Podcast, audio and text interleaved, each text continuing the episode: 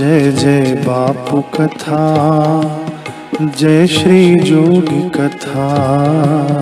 जय जय बापू कथा जय श्री जोगी कथा। हो जय जय बापू कथा जय श्री जोगी कथा। जय जय बापू कथा जय श्री जोगी कथा। इसे श्रवण कर मिट जाती है। इसे श्रवण कर मिट जाती है। इसे श्रवण कर मिट जाती है। इसे श्रवण कर मिट जाती है। जन्म जन्म की व्यथा जय जय बापू कथा जय श्री जोगी कथा। जय जय बापू कथा जय श्री जोगी कथा।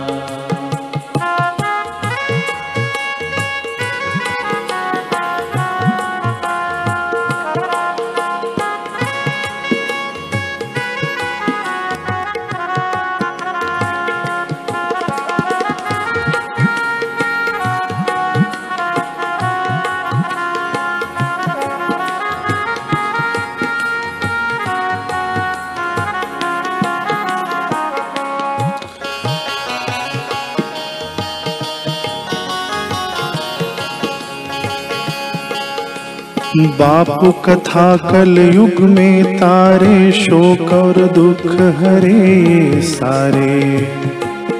कलयुग में तारे शोक और दुख हरे सारे। एक सौ आठ जो पाठ करेंगे पूर्ण काम करें हमारे। एक सौ आठ सौ पाठ करेंगे पूर्ण काम करें हमारे। गाकर हम पावन हो जाएँ। गाकर हम पावन हो जाएँ। गाकर हम पावन हो जाएँ। गाकर हम पावन हो जाएँ। श्री लव कुश यथा जय जय बापू कथा जय श्री जोगी कथा। जय जय बापू कथा। जय श्री जोगी कथा। ओ जय जय बापू कथा। जय श्री जोगी कथा। जय जय बापू कथा। जय श्री जोगी कथा। वर्णानामर्थसङ्घानां रसानां छन्दसामपि मङ्गलानां च कर्तारो वन्दे वाणी विनायकौ। श्री सद्गुरुदेव भगवान की जय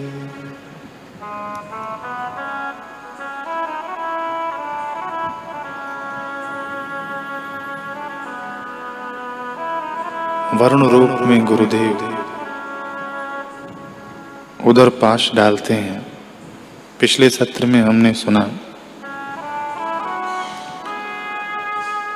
कि गुरुदेव हमारे आहार पर नियंत्रण करते हैं। अब और आगे की बात हम सुने। नियंत्रण तो करते ही हैं। लेकिन हमारी भूख भी जगा देते हैं। एक माँ का उदाहरण यहाँ सटीक बैठेगा। बच्चा कुछ गलत न खा ले, माँ का इस पर ध्यान तो होता ही है।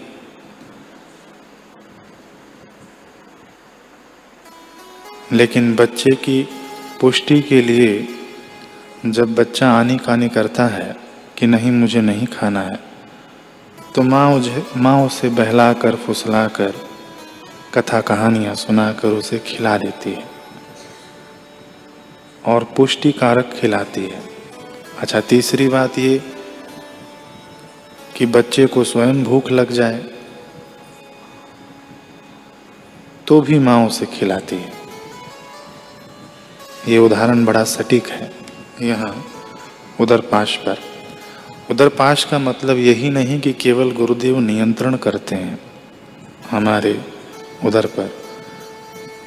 उधर पाश में ये भी आ जाता है कि हमारी भूख भी जगाते हैं और फिर उधर की पूर्ति करते हैं। अच्छा लगी हुई भूख को भी गुरुदेव ही तृप्ति प्रदान करते हैं। ये सब बातें आ जाती हैं इसके अंदर।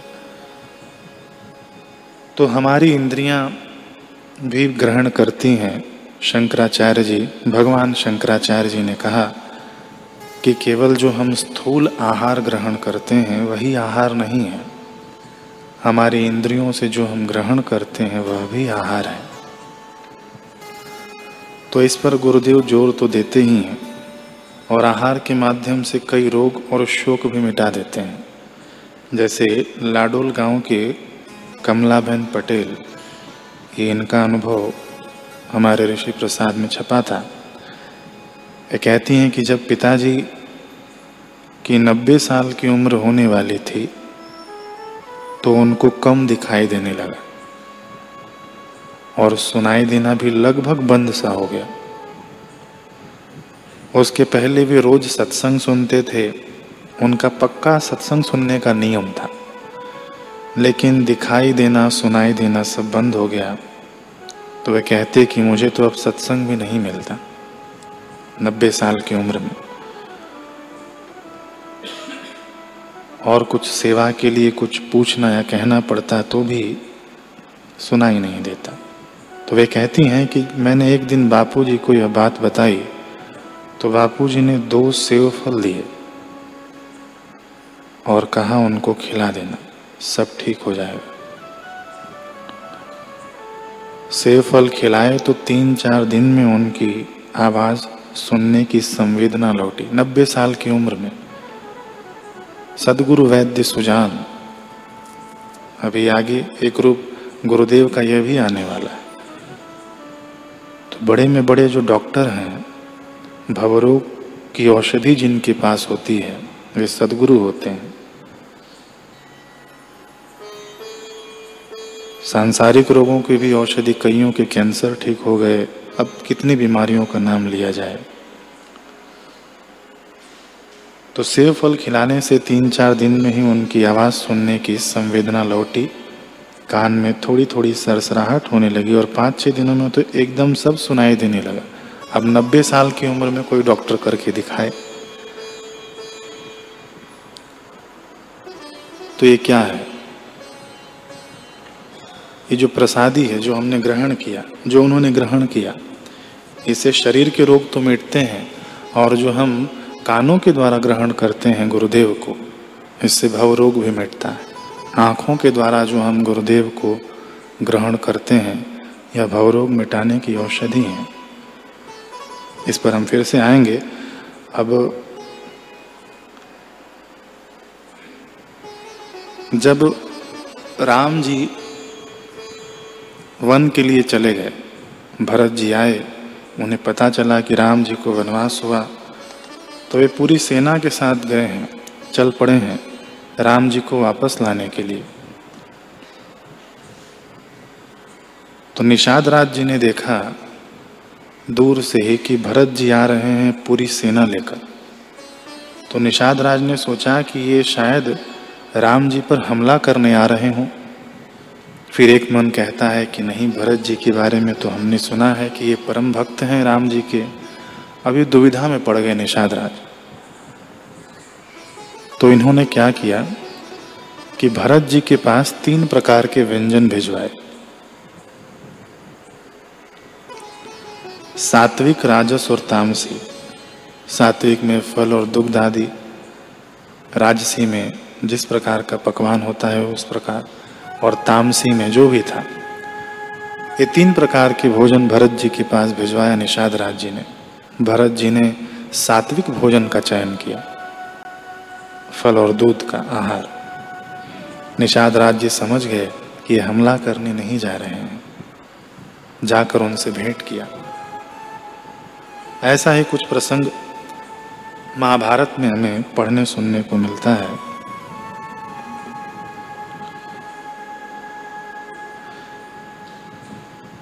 कि जब युद्ध समाप्त हो गया महाभारत का, धर्मराज युधिष्ठिर एक छत्र सम्राट घोषित हो गए। अब भगवान कृष्ण पांडवों के साथ, द्रौपदी भी साथ में है।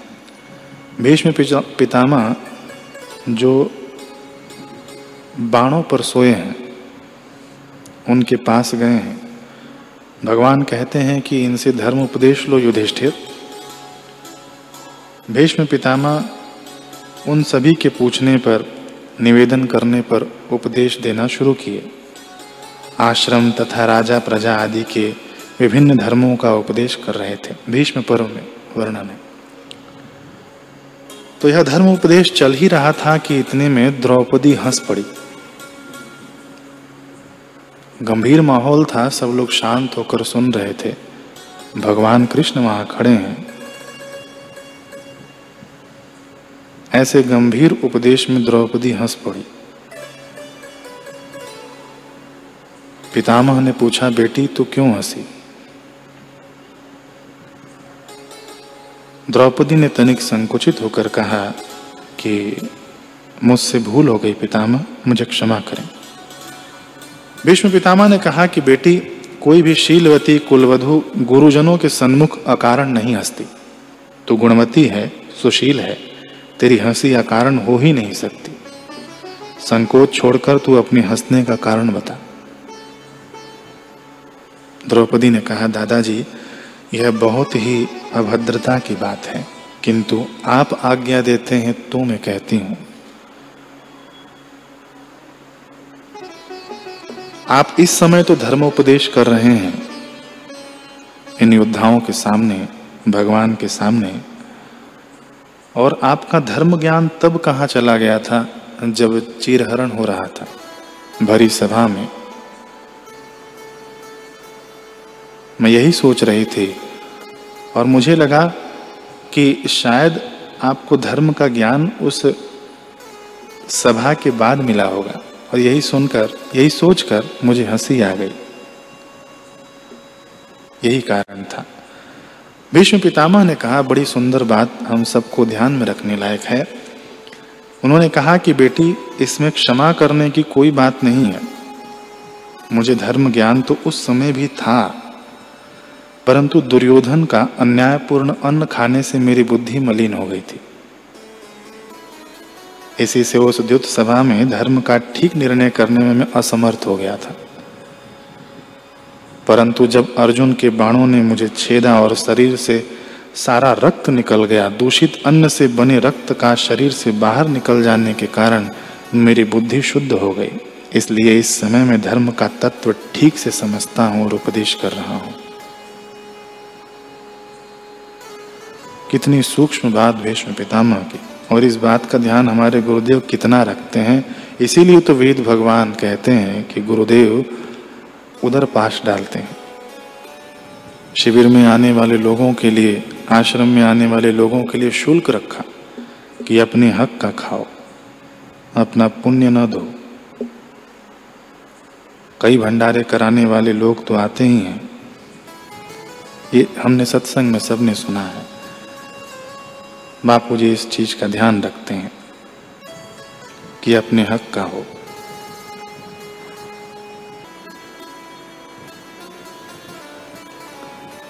मनुष्यों का तो ध्यान गुरुदेव रखते ही हैं, बाकी जो पेड़ पौधे हैं, उनका भी ध्यान रखते हैं। उनको कैसे भूल सकते हैं? प्राणी मात्र के हितैषी वाटिका की बात स्मरण में आ रही है। एक बार साधक ने रात को भूलवश तुलसी के खेत में पानी खोलकर छोड़ दिया। सुबह तक खेत में बहुत ज़्यादा पानी भर गया।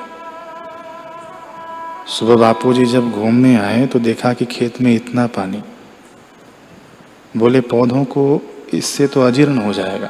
इतना कहकर बापूजी अपनी धोती घुटने तक बांधे, ऊपर किए और उसके बाद खुद बाल्टी उठाए और पानी लेकर दूसरे क्यारी में डालने लगे, निकालने लगे। सबका ध्यान रखते हैं। ऐसे ही आंवलों के पेड़ में भी, वाटिका में जो लोग रहते हैं, हमने देखा है, सुना है प्रत्यक्ष। असावधानी से आंवलों में जब भी पानी लग जाता तो बापू जी किसी से, कोई आसपास होता तो बोलते, नहीं होता तो खुद बाल्टी उठाकर उस पानी को उठाकर दूसरे क्यारी में डालते। तो उधर पाश उधर पाश में हमने पहले ही विमर्श किया था कि भूख जगाते भी हैं, भूख को तृप्त करके मिटा भी देते हैं और उधर पर पाश भी डालते हैं ताकि हम ऐसा वैसा अन्न न ग्रहण करें। सबकी, सभी के लिए। अब देखिए, भूख कैसे जगाते हैं। ये अनुभव है सुरेंद्र कुमार सेठी, हरियाणा से। ये बताते हैं कि एक बार पूज्य बापू जी ने मुझे हरिद्वार में कहा कि तू ऐसा कर कि पाँच सात दिन टिहरी में जाकर अनुष्ठान कर ले। इन्होंने सोचा कि बापू जी तो मुझे पहले भी बोल चुके हैं। बापू तो सबको बोलते रहते हैं कि अनुष्ठान करो। अपना धंधा पानी छोड़कर कैसे हम जाएँ अनुष्ठान करने? ऐसे ही मैंने कह रहे हैं वो कि ऐसे ही मैंने गुरुदेव की बातों को सुना अनसुना कर दिया। गुरु आज्ञा की अवहेलना करने का परिणाम मुझे ऐसा मिला कि मुझे बिज़नेस में बड़ा घाटा हुआ और कर्जे में मैं बुरी तरह से फंस कर उद्विग्न हो उठा। संयोगवश बापू जी से मेरी बात हुई। बापू जी ने कहा कि जाओ, अहमदाबाद में जाकर मौन मंदिर में बैठो। बाकी सब मैं देखता हूँ। तुम अपना ध्यान भजन करो, अनुष्ठान करो। आत्म साक्षात्कार करो। तो इस बार मैंने गुरुदेव की आज्ञा का पालन किया। मैं आया।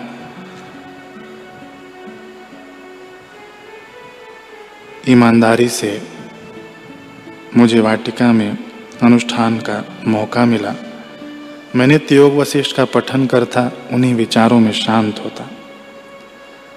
मेरी अशांति उद्विग्नता और बुरी आदतों, बुरी आदतें जो मुझे वर्षों से छोड़ने में असंभव सी लग रही थी, वे सब सहज में ही छूटने लग गई। वे कहते हैं कि दिन भर में मैं जो दस कप चाय पीता था, टीवी देखना, पेपर पढ़ना आदि जो गंदी आदतें थीं, अनुष्ठान के दौरान मोबाइल बंद करके रखता। पहले मुझे होता था कि दोस्तों से नहीं मिलूँगा तो कैसे चलेगा, बातचीत नहीं करूँगा तो कैसे चलेगा व्हाट्सएप पर उनको जवाब नहीं दूँगा तो कैसे चलेगा? लेकिन सब चलने लग गया।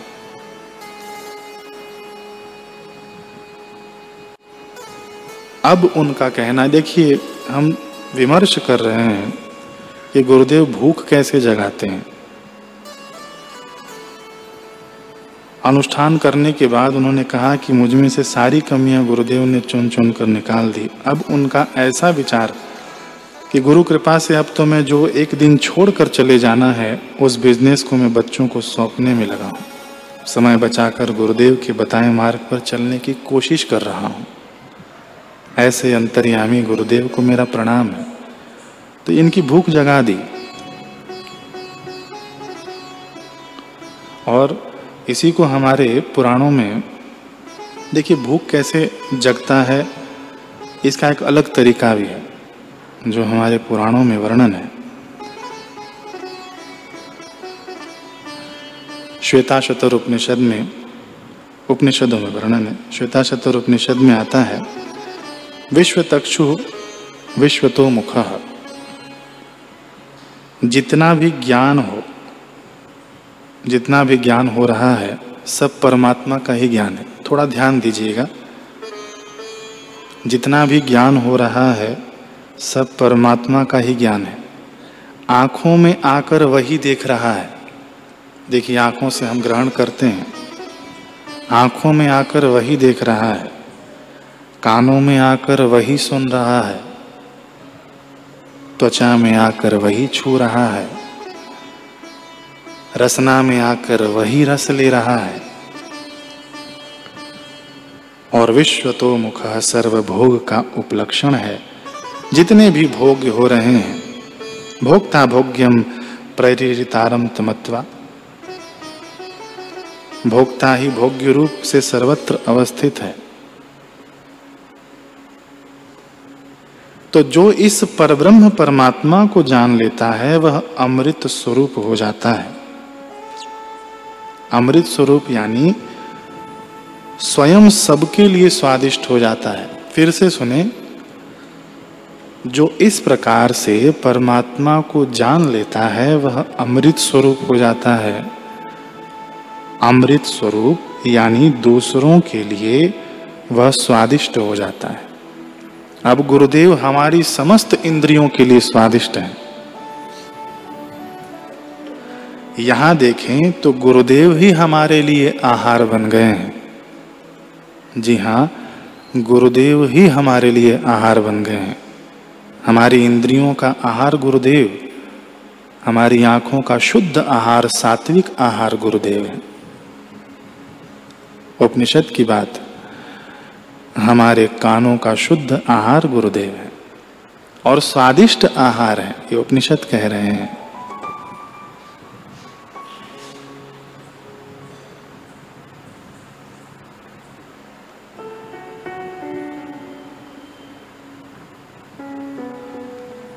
गुरुदेव को देखने से हमारी भूख जगती है। गुरुदेव को देखने से हमारी भूख शांत होती है शांत होनी, होती है, यानी खाना खाने के बाद जैसे हमारी भूख शांत होती है, तृप्ति प्रदान होती है, ऐसे ही। देखिए उधर पास है ये। गुरुदेव को देखने से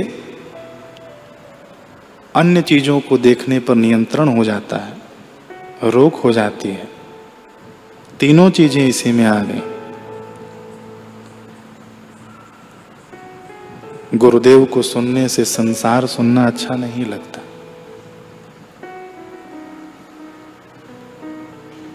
स्वादिष्ट भोजन है गुरुदेव, हमारी इंद्रियों के। तो ऐसा हम सात्विक भोजन ग्रहण करें। गुरुदेव को ही ग्रहण करें। अब बापूजी बताते हैं अपने सत्संग बहुत पहले हमने सुना कि अपनी इच्छा के पेट में भगवत प्राप्ति भर दो। भगवान इच्छा का पेट फाड़ कर बाहर आ जाएगा। तो हम अपनी इंद्रियों के द्वारा गुरुदेव को ही खाएँ। ये सबका सार यही है। मन के द्वारा गुरुदेव को ही विचार करें। आँखों से देखना है तो गुरुदेव को देखें। तीनों चीज़ें इसमें आ जाएँगी। कानों से सुनेंगे तो भी तीनों चीज़ें आ जाएँगी कि जो बाहर जो दूषित चीज़ें हम खा रहे थे, उससे बच जाएँगे। भूख जग जाएगी और भूख से तृप्ति भी मिल जाएगी। तीनों चीज़। ऐसे स्वादिष्ट भोजन है गुरुदेव।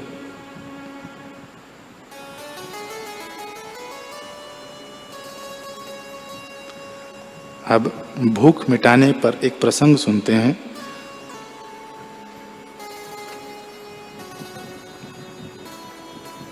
हमने पहले मनन किया कि भूख जगाते हैं और जिसको भूख लगी हो उसको। सूरत में एक बालक का जन्म हुआ, जब वह बालक आठ दस साल का, यानी कुछ समझने लायक हो गया, तब उसके मन में एक ही विचार घूमता रहता। कि मुझे जन्म मरण से छूटना है। मैं कैसे छूटूं? और खूब तड़प होती। अभी देखिए बापूजी मिले नहीं हैं। मुझे जन्म मरण से छूटना है, कैसे छूटूं मैं? और वे बताते हैं कि बापू से मिलने से पहले लगभग मैं पाँच हज़ार जितनी मालाएँ कर चुका हूँ। रोज की एक दो माला कर लेता था।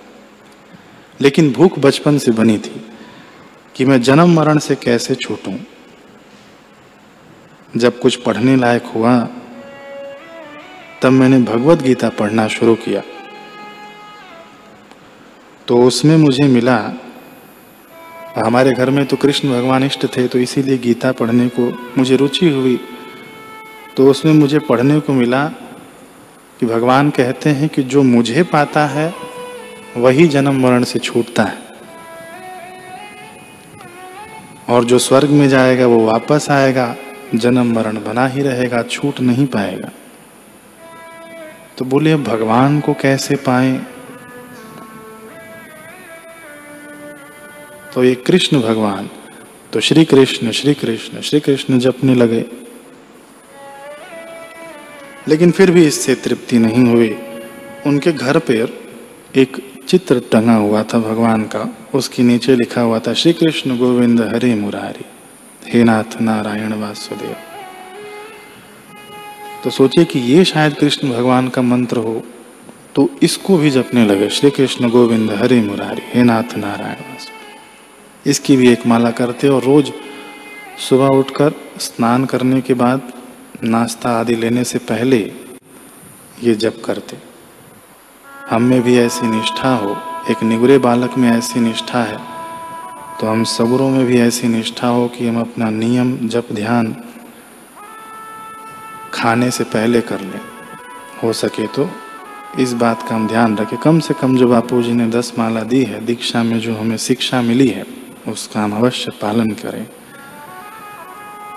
तो श्री कृष्ण गोविंद हरे मुरारी श्री कृष्ण भी जपते और श्री कृष्ण गोविंद हरे मुरारी दो माला जपना शुरू किया। फिर आगे भगवत गीता पढ़ा। उसके अंदर लिखा था, प्रणव सर्व वेदेशु शब्द खे पौरुषम ऋषु कि मंत्रों में मैं ओमकार हूँ आदि। विभूति योग में मंत्रों में मैं ओमकार हूँ। तो बोले, मेरे मंत्र में तो ओमकार है ही नहीं। मैं तो श्री कृष्ण श्री कृष्ण जपता हूँ। और श्री कृष्ण गोविंद हरि मुरारी, इसमें ओम तो आता नहीं है। तो अब क्या किया जाए? तो पहले ओम लगा देते हैं। ओम श्री कृष्ण श्री कृष्ण। और ओम श्री कृष्ण गोविंद हरे मुरारी। अब इस प्रकार से जब चालू हो गया। कुछ दिन बीते, इनके पिताजी किसी महात्मा के पास सत्संग सुनने जाया करते। तो इनके पिताजी ने बताया, बेटा, कि तू सोहम का जप कर। उन्होंने एक माला इसकी भी शुरू कर दी। लेकिन फिर भी वो भूख मिटी नहीं।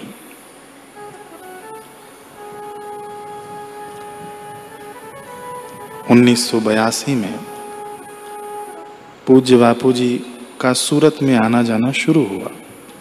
तो ये कहते हैं कि मेरे बड़े भाई ने दीक्षा ले ली। अब ये भी जब पहली बार सत्संग में पहुँचे ये अपने पिताजी के साथ भी अन्य संतों के पास जाते, लेकिन वो भूख मिठी नहीं। वो एक झटका लगा नहीं। लेकिन जब बापूजी के सत्संग में गए, जब पहला दर्शन हुआ तो मानो हृदय से यही प्रार्थना निकल पड़ी। आँखों से आँसू निकल पड़े। देखिए सात्विक भोजन। और मन ये कह ले कह पड़ा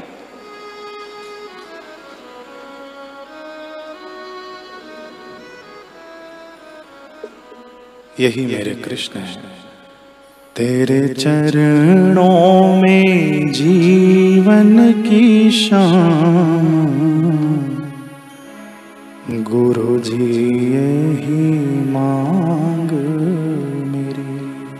भगवत गीता में सुना पढ़ा कि जो मुझे पाएगा वही जन्म मरण से मुक्त होगा। और बापूजी को देखकर लगा आहा मेरे कृष्ण मिल गए। तो हृदय ये प्रार्थना करने लगा तेरे चरणों में जीवन की शाम गुरु जी यही मांग मेरी। चरणों में जीवन की शाम गुरु जी मेरे। पाँव चरणों में तेरे विश्राम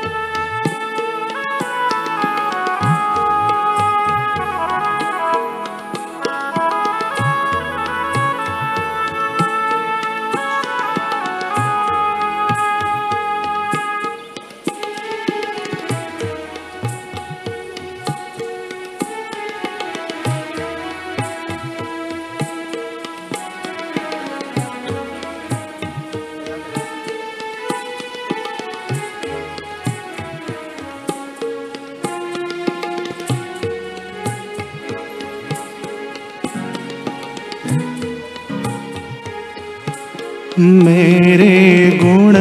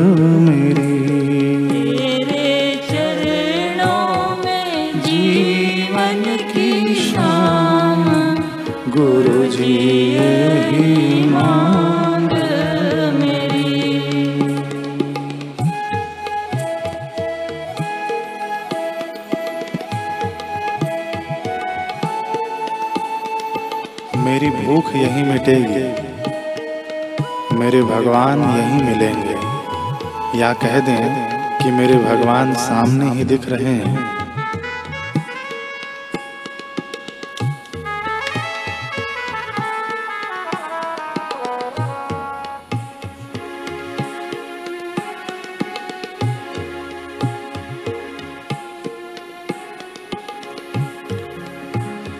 जन्म जन्म की प्यास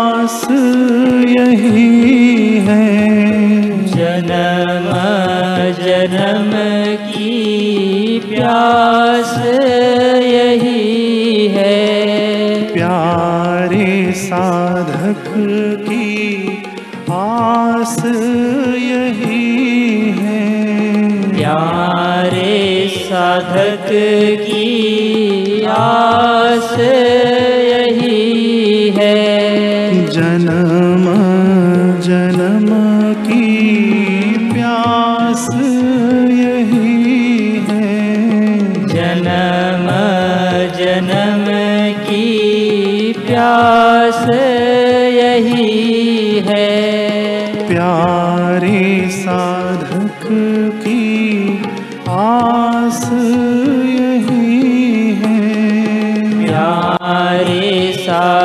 साधक की आस यही है।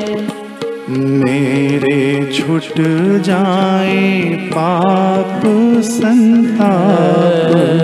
गुरु जी यही मांग मेरी। मेरे छुट जाए पाप संताप। गुरुजी यही मांग।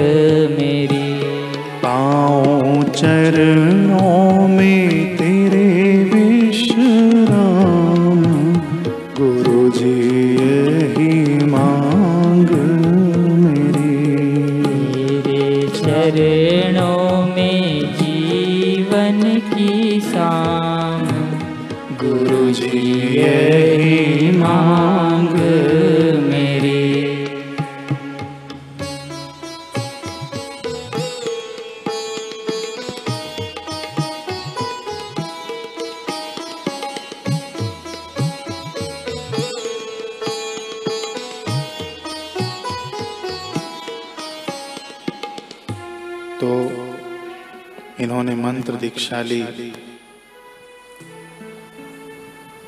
मंत्र दीक्षा लेने के बाद कहते हैं कि मैं आश्रम में समर्पित हो गया और सन 1985 में इन्होंने दीक्षा ली।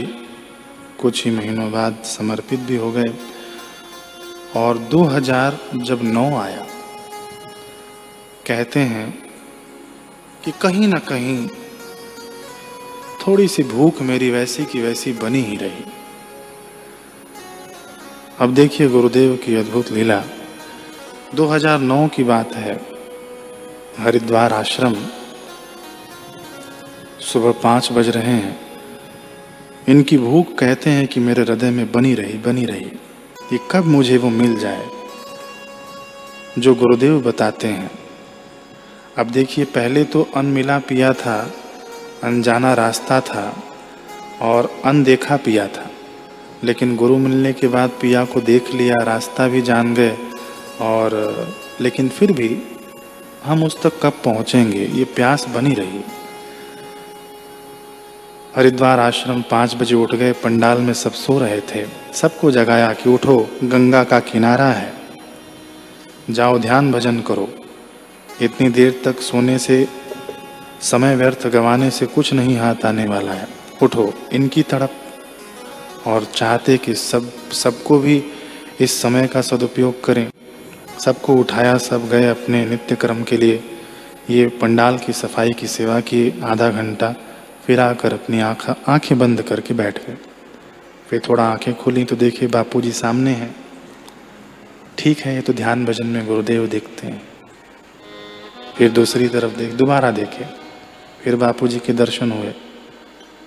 चलो, कोई बात नहीं, अपनी आँखें बंद करके ध्यान भजन। बापू जी दिखते ही हैं, अच्छी बात है। फिर व्यासपीठ की तरफ़ देखे तो बापू जी व्यासपीठ पर बैठे हैं। ये भाई फिर से आँखें बंद करके अपना नियम कर रहे हैं कि मैं अपनी भावनाओं से गुरुदेव को देख रहा हूँ, लेकिन गुरुदेव सच में विराजमान थे। अब जब इनकी फिर से आँख खुली तो गुरुदेव ने हाथों के इशारों से बुलाया। इधर आओ। तो इन्होंने इधर उधर देखा कि सही में बापू हैं तो लोग इनको देख रहे थे कि बापू इनको बुला रहे हैं। तो ये उनको लगा हाँ सही में बापू बैठे हैं। दौड़ कर गए व्यासपीठ के पास। बापू जी ने कुछ पूछा, कुछ बातें हुई। फिर बापू जी ने उनसे कहा कि देख, सेवा तो लोगों ने किया है, तुमने भी किया है। मैं तुमको सेवा का फल देना चाहता हूँ। और भी कुछ बापू से इसे बातें हुई। तो बापू ने आखिरी में ये कहा कि तू भी इसी जन्म में निकल जाएगा, मुक्त हो जाएगा। तो कहते हैं कि 2009 के बाद वो खटका जो मेरे हृदय में सन 1900 मेरे कह लिया जाए कि बचपन से ही जो खटका था, वो जाकर 2009 में बापू के एक वाक्य ने उसे निकाल दिया। तो देखिए, हमने विमर्श किया कि गुरुदेव उधर पाश यानी उस पर नियंत्रण भी करते हैं, भूख भी जगाते हैं। भूख जगाने पर भी हमने अनुभव सुना, और जिस, जो भूखा हो, उसे तृप्त भी करते हैं। तो इनकी तड़प बचपन की, गुरुदेव के एक वाक्य ने तृप्ति प्रदान कर दिया, उधर पाश वेद भगवान।